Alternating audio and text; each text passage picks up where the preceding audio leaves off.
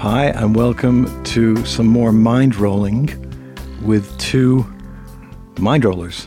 Uh, myself, David Silver, and Raghu Marcus. Okay, so where do you want to? Okay, I have an idea. At? I got a jumping point. Oh, um, oh, good.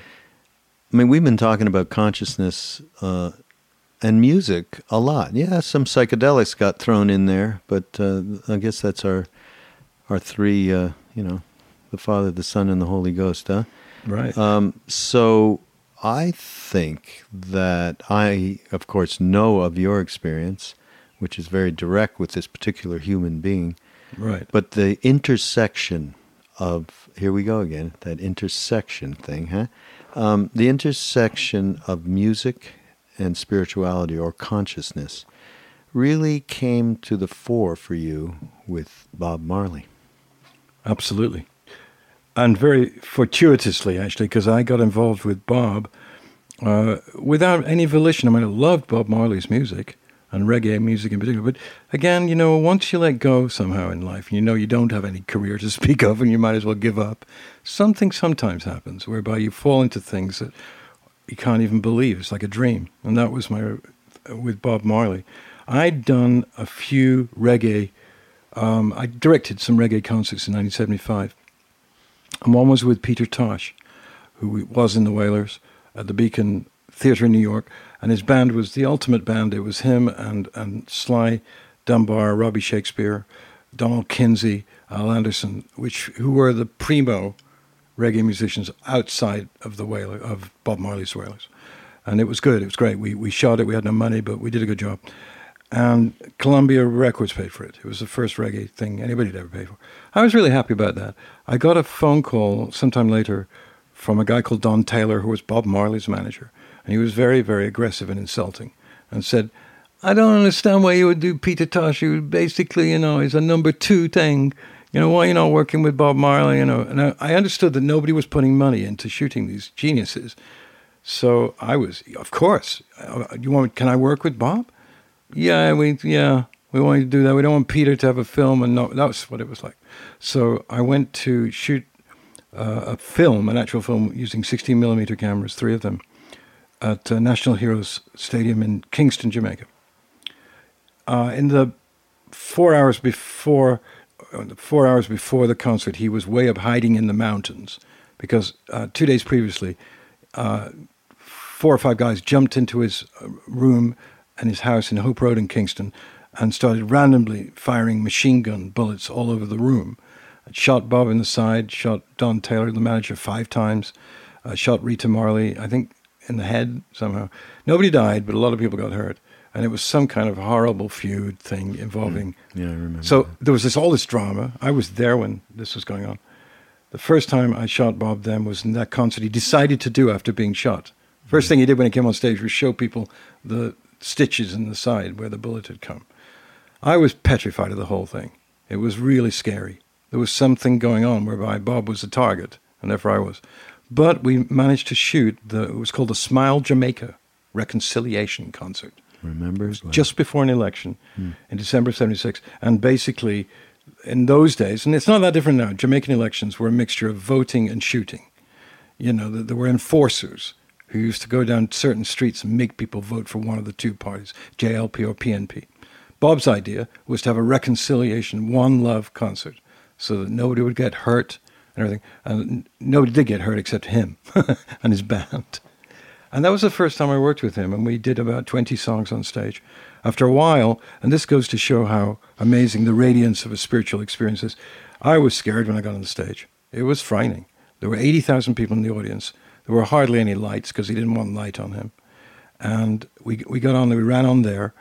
Half the Wailers were there, half the band didn't come a band called Third World backed him up, and there were 100 to 200 soldiers on the stage behind him, and we had to run on. And as we were running on, Bob, who was very conscious of everything when you were working with him, turned to me and said, Get your cameras close to me. And I thanked him and said, Oh, thank you, Bob, for that. And he went, Oh, man, not such a big thing, you know, but if anybody shoot me, they'd probably shoot you too. that was his sense of humor. but we went on, we shot it, and it was great. I worked with him many times since uh, between 76 and 1980 when the last interview he did, we did. before he got really ill. More to the point, he was a truly uh, spiritual gentleman. Uh, if anybody ever talked to him as being talked to, of him as being a star, he would admit to being a musician, but all he would say was that he was a messenger, of God or a Jah, one of many, and that he felt a real responsibility to um, espouse love and, and, and togetherness and unity in Jamaica, which was a fractured country full of tribal war, you know, of one kind or another. So he was very um, committed to that. He liked having money. You know, he had a BMW at the time, which everybody laughed at because it was Bob Marley and the Wailers. That's why he got a BMW. And he was very successful, made some money. Uh, but his main mission in life was to use this reggae music to, um, to unify and to stop racism. The Rastas were the least racist people I've ever met. Had absolutely nothing, no anger in them about their British white oppressors. I had anger about it, but they just didn't know it was. And it, later, when Mandela did the reconciliation in South Africa, you know, Bob was really involved in the Zimbabwe uh, uh, liberation. When Rhodesia became Zimbabwe, mm-hmm. Bob Marley and Prince Charles shook hands uh, at the ceremony to release Rhodesia from British rule. So Bob had tremendous uh, sway in Africa at that time, and here too. And I just, I even now, I can't believe I worked with him and knew him quite well. It's just, it was a beautiful thing. Well, I've never seen anything as beautiful as that recording of him playing the Nashville guitar, doing Redemption song over and over and yeah. over again, and each time it was more present and more yeah. visceral. Uh, boy, we did it nine times, but coming in from the cold, we did ten times. So we did 19 separate versions of two songs in a hotel room when he was really ill. And um, each time he would ask me and, and the other Rastas, is that all right? You know, and everybody immediately would say, yeah, it's great, Bob, it's great. And he'd go, no, not good enough. And do it again. And this was mm. when he was ill in a hotel room, for goodness sake. It wasn't even recording. He is a perfectionist because he believed that he should show ultimate respect to his, to his Lord and Creator by never doing something shoddy, as he put it, mm. or shabby, as he put it too. So his recordings were, if you listen to them now, they're astounding. They're perfect. Hmm. And yet they still have, you know, some spontaneity. Yeah. Oh, we could go on for 10 hours about Bob. It yeah. changed my life in many ways. Yeah. Well, no, that's a great example of that. Uh, I mean, Bob was also a rascal. I mean, you know, I've heard stories of him going, uh, when they didn't play his record when he first started out, he went with a gun over to the studio and say, "Play the record." You know, so he was he was a lot of things, but yeah. certainly, I'll I'll tell you, even my own experience, which is laughable next to this in terms of you know but except it ended up in the same place of getting the same thing from inside his guts and into mine. And um, i had spent a number of years um, in a spiritual scene around that time that uh, we weren't getting high. We were being good yogis. Then bob came to town and and we said, "Oh God, we got we just got to go down to the garden. You know, we got to see him." And but who could go see Bob Marley straight? You can't do it. Impossible. terrible thought.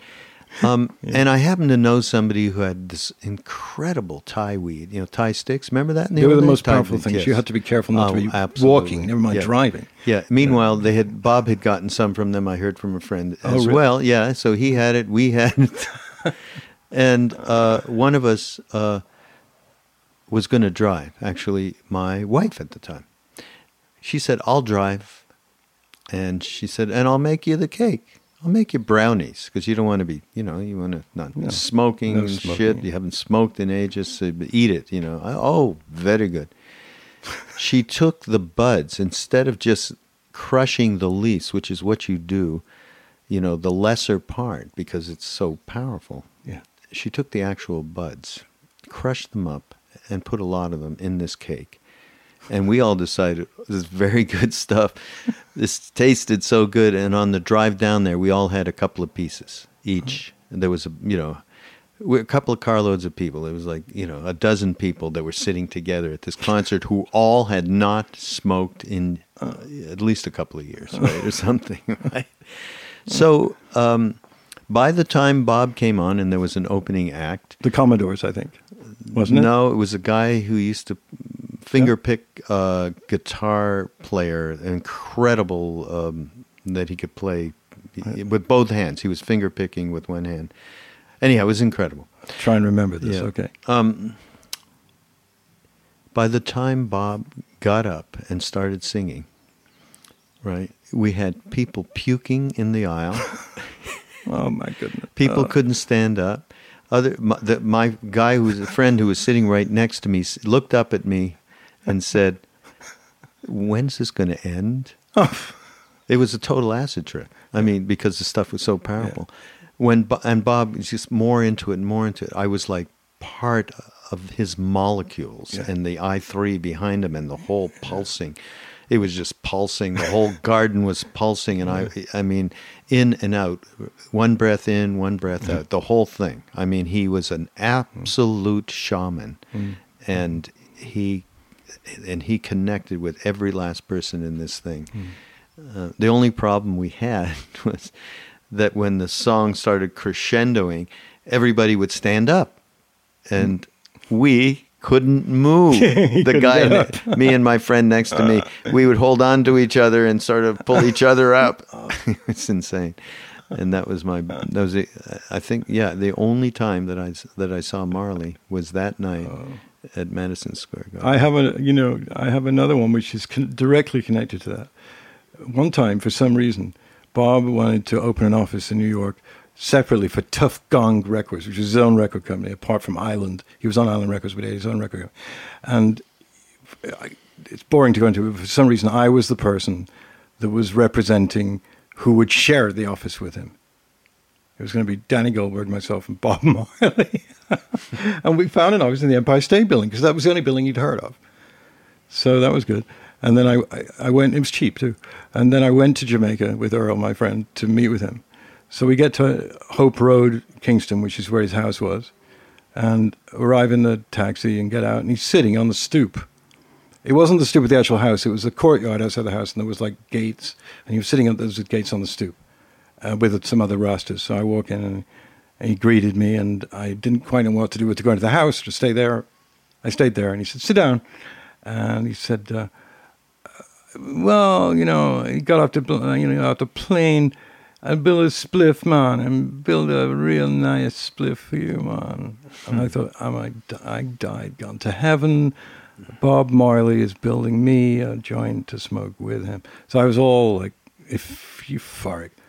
Then he started making this thing, and the, someone brought him the, the, the herb, and it was like a full ounce. It looked to me, you know, it would last me like six weeks, and he literally took it and crushed it in his hand and made at least at least half of it was in this one Swiss. It was shaped like a pyramid, like a little hole at one end and a big vast trumpet other. It was surreal.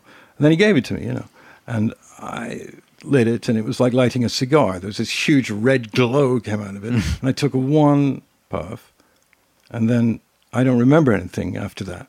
It was like that. It was like acid. The environment, Bob Marley, this far, and then I stopped smoking it, and then he says to me, "Come on, man." This good herb, you know. I mean, smoke it, man. Smoke the whole thing, man. And I said, Bob, I, uh, I, can, I can hardly speak, really. I don't have any words coming out. Come on, man, you'll transcend that, you know. And I did. I smoked it with him. And I, then I was like you. I was unable to walk and was, you know, paralyzed and couldn't speak for a few hours. But I was with him. That was worth it. I mean, that just made me, it's the most, uh, you know, no, he wasn't a guru. He was a shaman, as you put it. Hmm. He sang Oh, and acted. Yeah, but it was all about lovingness. It wasn't about destruction or let's go fight the white guys and everything.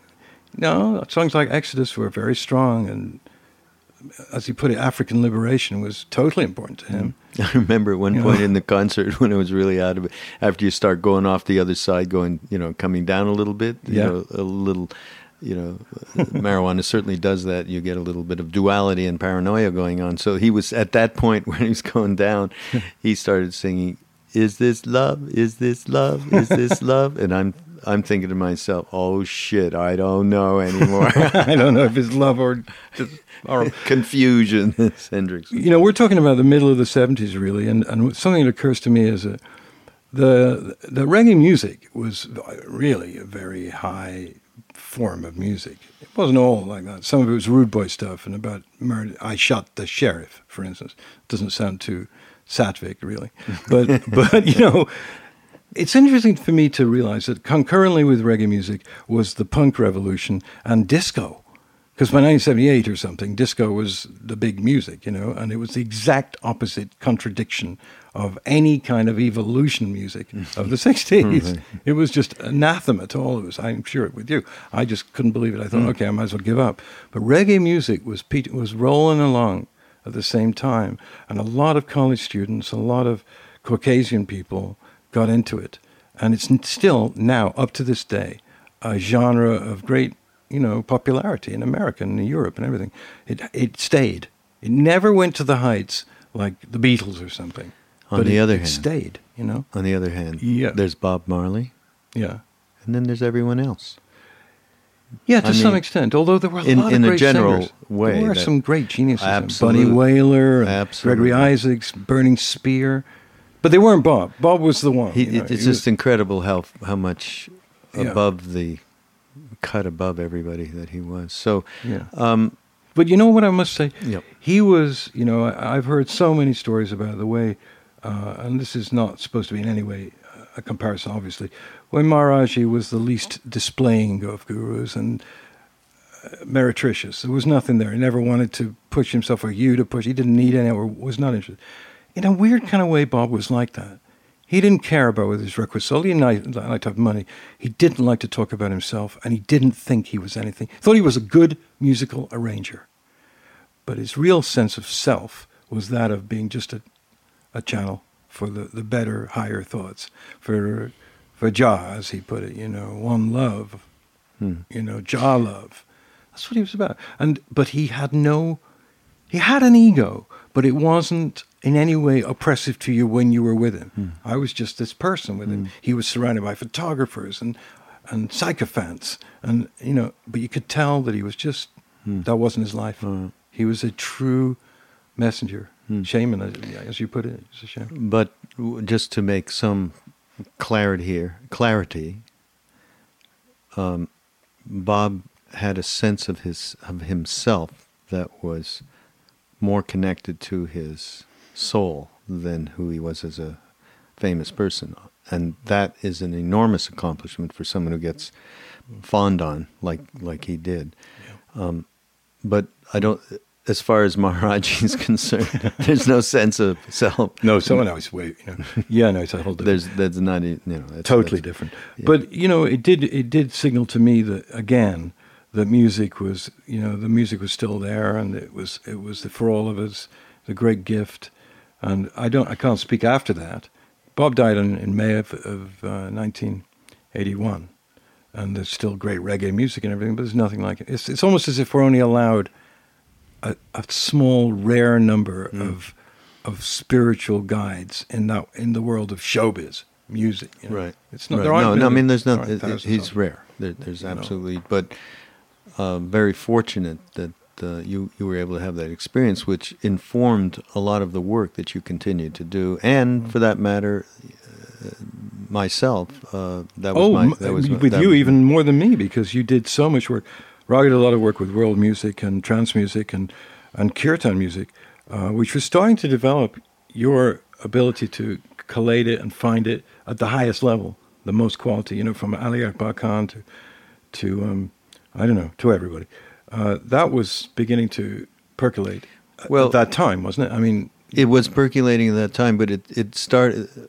It started in that period in India, and now we're banding about names and people, and we're we're maybe not giving great references, and um, even when we when we speak of Neem Karoli Baba Maharaji, um, maybe we're assuming too much, but and even when we're speaking of Ram Dass, but I think we've given you know a pretty accurate reading. Ram Dass came out of Richard Alpert, you know, and Tim Leary, and went to India and got transformed. So I think we've explained that. And his guru is is this uh, what's called in India accomplished being, a being that is not living within any boundaries of time and space, but yet still is in a physical body, uh, is a very special being. And there was a number of them last in the last century, and some of us were fortunate enough to to meet that being.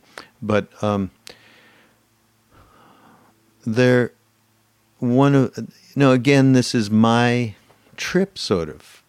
Music meant so much to me from the days of of Dylan when I was in my teens you know, through the whole psychedelic movement, through rock and roll, through being involved in the radio business. So, but what started to change for me is that in India, and, and I guess the genesis of it, one day we were hanging out with uh, Neem Karoli Baba, with Maharaji, and some of these Hare Krishna guys came with uh, drum and instruments, and they were doing some Hare Krishna, and as soon as they left, Maharaji turns to Krishna Das and pulls some money out from under his blanket, right?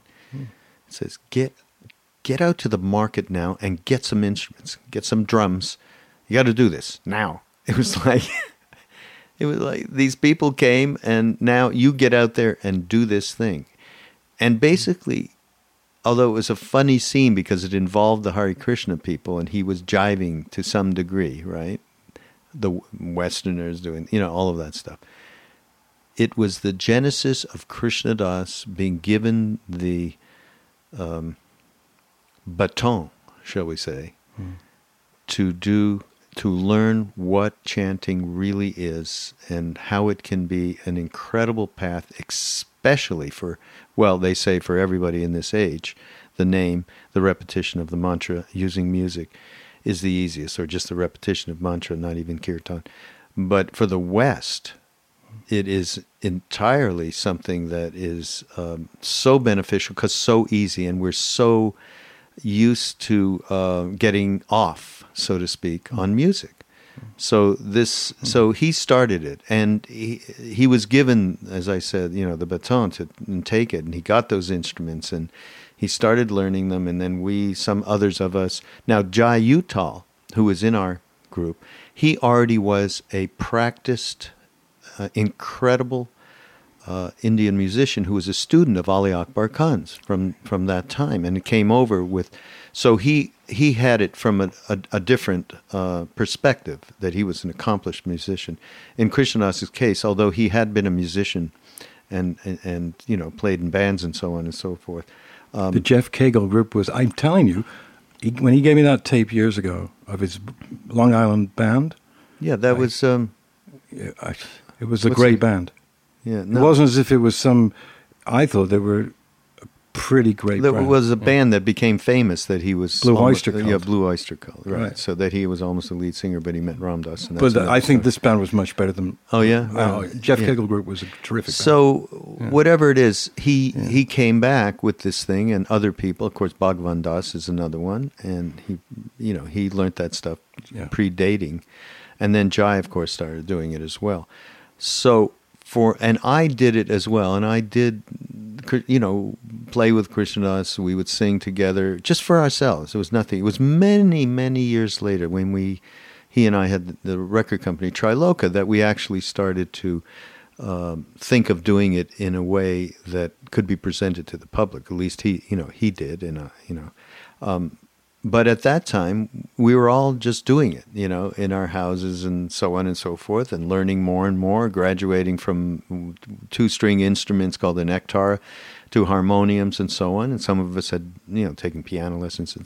So we that was a huge another ch- change transformation of using music that was beloved. Now we you know i went to 8 billion you know Springsteen concerts at, at, that time as well. It wasn't like one thing was given up for another, but this was certainly integrated. And in Krishna Das's side of things, he started using Western chord changes that had, you know, real chorusy, poppy kind of feel to them, yeah. as he started many years later to, well, he, we were inventing, copying melodies from, from India and then kind of changing them so they, you know, because we were doing, we were Westerners, so, um, so that started to get receptivity. Now, fast forward to now, I mean, there is eight billion people doing kirtan chanting in yoga centers throughout America and Europe, for that matter.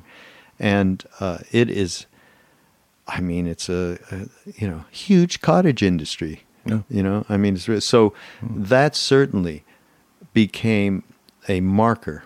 You know that we brought that out of India. Now, you know, I heard Allen Ginsberg doing Hare Krishna. I went to the Hare Krishna temple; they were doing Hare hmm. Krishna. So it wasn't hmm. like we didn't bring it, but certainly, when you talk about Bhagavan Das, Jai Uttal, and Krishna Das, from that group, they are people that were were entirely important in in spreading that when the whole yoga movement started in the 90s in the United States especially. So but from the that point in the 70s we that started to get integrated and that practice has become entirely important in uh, in um, in America. I mean, in, in some ways, it's well, you know me. I may look askance a little bit on the New Age part of it. This is so- to say the least. yeah. well, we won't go into that. No, because no, no, we won't be negative. no, but uh, I could be though. I mean, some of it could be fun, but um, in in truth, there's still, you know, as I'll tell you a story actually. Yeah. A friend of mine. I was in India. We were with Maharaji. We were driving uh, in a rickshaw, going to go bank to get some money, and we passed those huge Bollywood theater. We passed the theater, and it was a movie at the time that was playing. Uh, it's hard for me to remember the title, um, but basically, it had a song that went Dhammara Dham Hare Krishna Hare Ram, and basically, and then it was about Dum Maro Dum means light up your hash pipe, basically, and they they and so the kids outside the theater would see a westerner and they'd always jive us you know, and they'd make the sign of smoking a chillum or Oh. something, right? and I was with this guy in the. I said, Jesus, get these these punks out of here. God, damn. you know, I was like that. And he said, What, are you crazy? Hmm. It's Maha Mantra. It doesn't matter. and so I always think of that when I think of all these people that are doing what I would call new agey kind of uh, kirtan, but you know they're expressing it in the way that's important to them, and and Yeah. um, you know. But I will again proselytize a little bit here that uh, you know between Krishna Das and Jai, you're talking about people who are doing it for the right reasons. They are doing it for their practice. They are not doing it to entertain people.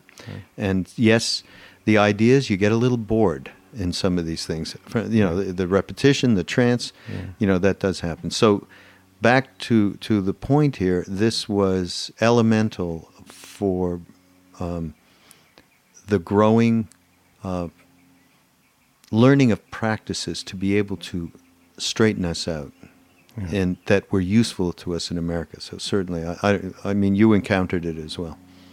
I did. I mean, I was always from the start because we started doing call and response kirtan with Hilda, uh, my teacher, in uh, 1970s, early 70s, and I'd never, uh, I'd never done it before, and it was hard for me to get into because it had a bit of a. For me, it was sort of like being at a girl guides meeting or something at first. I was very disdainful about it. It's like, what am I doing? This is you know like Sunday school. I soon, thank goodness, got over that and realized that it was a um, a building experience as we did more of it and got used to the words and the whole feeling. It started to have real power in our lives and made us all feel much more relaxed in those meetings and much more in loving towards each other. And it was very fundamental in changing the kind of cynicisms and sort of selfish, um, you know, remarks about this being good, this being bad. We knew early on in the kirtan world that this could only make us feel better. This could only lighten our load in some way because of its, it captures you, right? So I remember, but you know, before Krishna Das doing it in a more traditional way, I suppose, because Hilda would do it like that. But uh, when KD started doing it, uh, I knew it was just obvious to me that eventually a lot of people would, would be entranced. Attracted, yeah. And it would do something that they wouldn't even know what it was doing. Because he says sometimes, doesn't he, that, you know, it's just stay with it. Just stay with it and it will be good. It will, it will ameliorate you in some way that you may not even know till later. I know it happens to me all the time. go to a kirtan. Maybe I get bored. Maybe I'm not in a good mood. Maybe I'm irritable, distracted, whatever. But then on the way home or at home, I feel a different way. It just seeps into your into your bone marrow, and it's very simple. He sings, you respond, and eventually it becomes second nature. What other music is that interactive? Uh, it's uh, that much of a service to the audience, apart from inspiring you. That's what Springsteen concert inspires Mm-hmm. you, and so on. But you're not in the band, you know, and you don't want to be in the Well, band. there is a little call and response there with Springsteen, isn't there? and there, there is this, you What? know. Uh, what I'll does he you, do? I remember one time Krishna Das did a record, and Sting had sung on one of his records, Yeah, right? If you I remember, in remember. the early days. Yeah, it's great. And you know they had some some friendship, and I think Krishna Das sent him a copy of a record he was about to put out, Oh, and uh, and Sting was with a couple of people that were mutual friends between Krishna Das and Sting. So they they reported to him what happened. He was playing the record, and after every song, he'd be laughing. He'd Really? laugh. Ah, ah, ah, ah. They're like, "What are you laughing at?" Yeah, he's like, "Hold on, I want to hear the whole thing."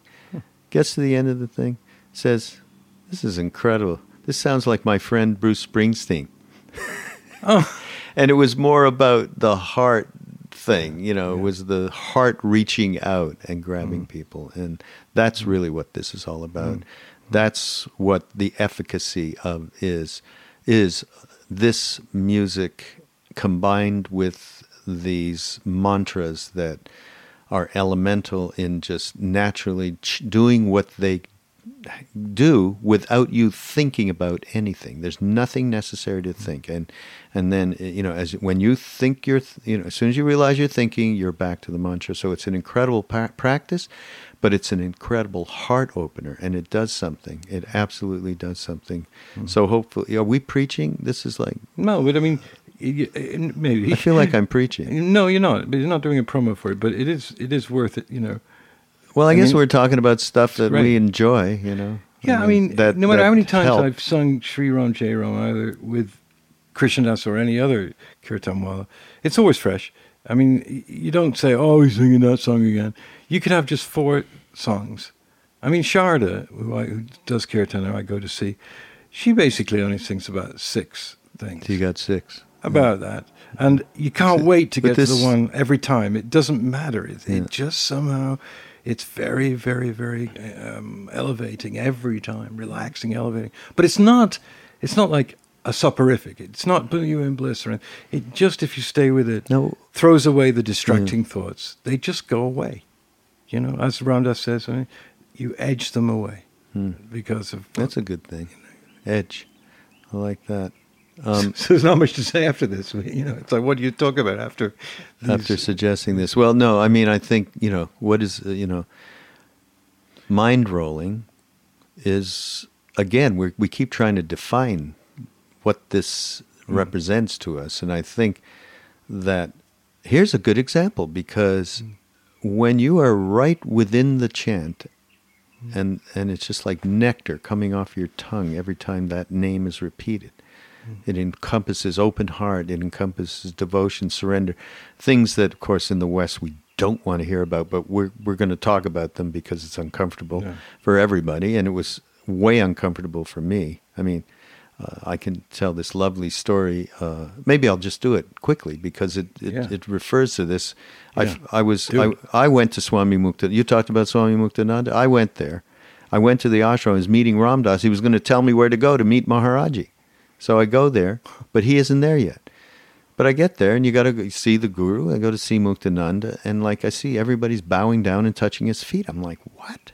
I, I mean, I might have known that people do this, but it was my first time in India, and I don't get the feeling I want to do it. I don't want to, you know, it's Yeah, that kind of yeah. thing. So I, but I do it. I feel weird and so on. And meanwhile, he's having me, you know, the place where I was assigned to sleep because I'm going to be there for a few nights, is across the road on an empty lot, and I have my cot. And, you know, I think it's where people go to poop. I mean, honestly, it was really embarrassing and and quite horrible. I Yeah. mean, you know, I'm just, you know, my first few months in India. Hmm. So, and then go back the next day, more, oh God, what am I doing here? You know. then Ram Dass shows up and I go, what is this thing, this bowing down thing? I mean, what's it all about? He said, well, it's just the light inside you, honoring the light inside them. Simple. Hmm. And if you have any stuff about it, it's good to be mindful and aware and just, you know, process it. Hmm. I get it. I go back. I'm about to go up, to see Maharaji. He finally lights up a little bit, and, uh, Muktananda, and, and he says, okay, good. Go to your, you know, go. And actually, I, I felt like he kind of helped, you know, speed my way up there. Anyhow, bottom line, I finally get to see Maharaji for the first time. He comes out a door. I'm sitting there. I mean, I just threw myself and flipped all over uh, on the floor. Just went over. It wasn't. I wasn't thinking about anything. It had nothing to do with that. So, hmm. you hmm. know, so the, we need to talk more about what what that is. There's a lot of fear around that hmm. for many people. Um, and uh, listen, I know people who went through all of that and are now sort of backwards. You know, have lost that thing which is it comes from your guts of just honoring who you really are, and that's really what it's about. Who is it said, following the Dharma, the spiritual path, is like walking on the edge of a sword? Somebody said this. Mm. Yep. Do, do you know? But I don't know. It, I, I would have always thought that's not true. That the more you do it, the easier it gets. But that is not the way it goes. It, it is always a challenge because you've got these old ancient tapes playing, and Yeah. it- sometimes they come back. And so, what am I doing here? What's Yeah. what? What is this? It's crazy. But the more you do it, it's called practice, right? So, to me, uh, simple-mindedly, I've always said practice is practice. Yeah. It's like rehearsal. In order to play the violin, you have to rehearse. You can't just instantaneously play. And that's what I found that if I drop my practice in some way, and I'm not any kind of exemplar, but I do try. And, uh, you know, if I just stop doing certain things, meditating or whatever it is for a protracted period of time, you have to sort of start again. It's harder. But you have to keep doing it or it goes away, it fades. It doesn't have to go away. And you have to then do an extra amount of it to get it back. That's been my experience at any rate. The practice is practice. It's not, it's, it's an evolution, you know. And those early epiphanies that came through LSD and the music and whatever, whatever, whatever, they were good, but they didn't last. And so you had to learn to practice in order to. yeah, what, did, or what does Sharon say in one of these things? Uh, you tell me you have to get you, learn how to get used to it. Yeah, that was the orig- one of the original Buddhist sort of interpretations of practice. It's getting used to it. So as you do it more and more and more, it becomes more a natural thing to do, and it becomes less uh, in any less um, the strange thing and more the central thing. Natural, yeah. but it is natural. a process of getting used to mm. it, and it, it, it takes time. It's not, and uh, and Krishna Das says too all the time that you know we're so want things like instantaneously, mm. and and this is one thing you don't get instantaneously, or it doesn't stay. You can get something fantastic like we did with LSD and everything, uh, but it doesn't stay, and nobody has ever contradicted that really. I mean, all this Harasskas thing and all these things that are going on now about various, that's great, and I'm all for it being done, um, you know, the right way. But there's still no getting around the fact that we have all this within us. So why do we have to keep using something to get to it? Mhm. Yeah. Well, That's a little bit of a lecture, and I You did. I apologize for that. yes, that's absolutely lecturing, and uh, so we're sorry that uh, we've gotten into pontificating, Yeah. lecturing, and Yeah, otherwise um, it's terrible. glorifying our past. No, Uh, go, go straight to Howard Stern on Sirius FM and clear yourself of that. we're, we're going to try and do better as we as we go forward, but uh, we are mind rolling.